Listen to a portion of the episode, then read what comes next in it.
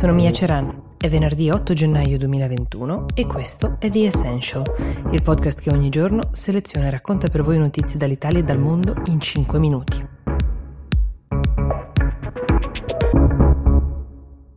Riprendiamo da dove ci siamo lasciati sugli Stati Uniti, da quell'assalto al Campidoglio a Washington DC per mano di terroristi interni, così li ha definiti Biden ieri sera. Intanto ricorderete che era in corso la ratifica dell'elezione di Biden. Ecco, dopo quelle ore di follia, non appena è stato ripreso il controllo fisico delle stanze, dei luoghi, in piena notte si è immediatamente proceduto a riconoscere come da programma la vittoria di Biden a ratificarla. Era un messaggio molto chiaro per tutti quanti i cittadini e mm, forse era anche necessario mandarlo al paese dopo quelle ore di sgomento. La democrazia non si ferma, continua a compiere inesorabile il suo corso. Non è in discussione quindi l'insediamento di Biden alla Casa Bianca il 20 di gennaio prossimo, ma potremmo arrivarci in molti modi diversi perché la responsabilità di Trump è chiara al paese, al mondo, ma anche ai suoi alleati, oramai anche repubblicani che lo hanno gradualmente abbandonato, ma soprattutto dopo i fatti di ieri, tra questi anche i più fedeli come il leader dei repubblicani al Senato Mitch McConnell di cui vi avevo parlato,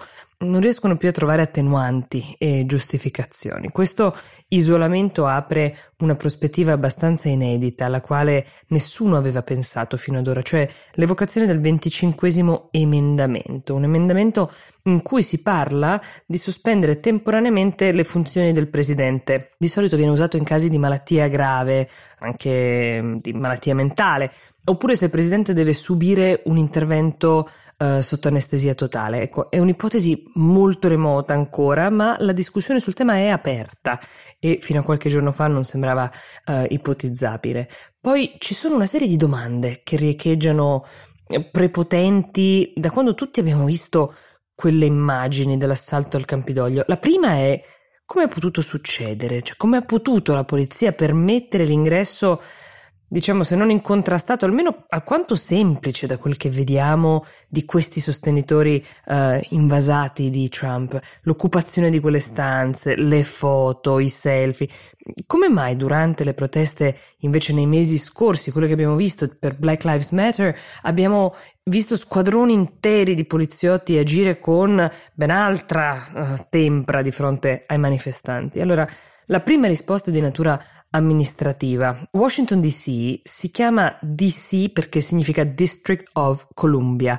È un distretto che non fa capo sostanzialmente a nessuno Stato, quindi chi comanda lì non è uno Stato ma il paese, il governo federale per intenderci. Quindi c'era la polizia di Washington DC, che però è quella locale, ha fatto la sua parte, ma non ha dei grandi mezzi e grandi strumenti per fermare una protesta di quel genere. Si è dovuto attendere l'arrivo dei riservisti della Virginia per avere un supporto, ma di fatto serviva una decisione del presidente per agire e il presidente non l'ha presa fino a quando ovviamente poi Biden non ha chiesto a Trump di andare in televisione a chiedere a queste persone di ritirarsi. Altra domanda chiave è che cosa accadrà a questi soggetti, a queste persone che hanno fatto questa irruzione, questo assalto alla democrazia?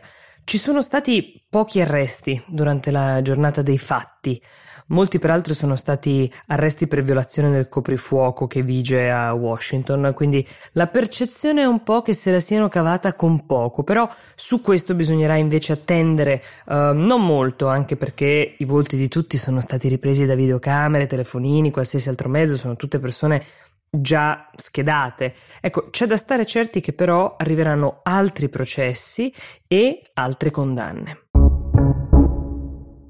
Quelle immagini sono state viste dal mondo intero, non potevano non essere commentate anche dai capi di Stato. Allora, tra i tanti vi segnalo due commenti rilevanti per ragioni diverse. Il primo è quello di Boris Johnson, il premier britannico, fino ad ora non esattamente un critico di Trump, anzi vicino anche a lui politicamente, l'ha chiamata a disgrace, una disgrazia, così ha definito l'accaduto, non ha esitato un solo istante ad attribuirne la responsabilità a Trump, ha sbagliato completamente, ha detto, ecco, è uno dei molti che in queste ore si stanno dissociando pubblicamente per la prima volta, dopo anni di alleanza, di sostegno al presidente americano uscente. Poi vi segnalo Angela Merkel. La cancelliera tedesca si è definita furiosa e triste per quelle immagini, ma ha voluto ricordare al presidente eh, Trump che nel consesso democratico esistono vincitori e vinti e che entrambi devono ricoprire il proprio ruolo con dignità. Ultimo breve aggiornamento sul tema vaccini in Italia, tema sul quale tra l'altro ci siamo lasciati con dei dati molto diversi sul progresso della campagna di vaccinazione di regione in regione, anche diverse polemiche per numeri non esaltanti. Non è una gara, ma allo stato attuale siamo uno dei paesi che sta procedendo più speditamente nella vaccinazione. 320.000 somministrazioni effettuate fino a ieri, cioè il 0,55% del totale. Per la precisione siamo primi in Europa in questo momento e ottavi nel mondo. Ricordiamo sempre che non è una gara, ma se fosse così, diciamo, dovremmo immaginarla sicuramente più come una maratona che come una gara sul breve termine. The Essential si ferma qui, io vi do appuntamento a domani. Ci siamo anche il sabato. Buona giornata.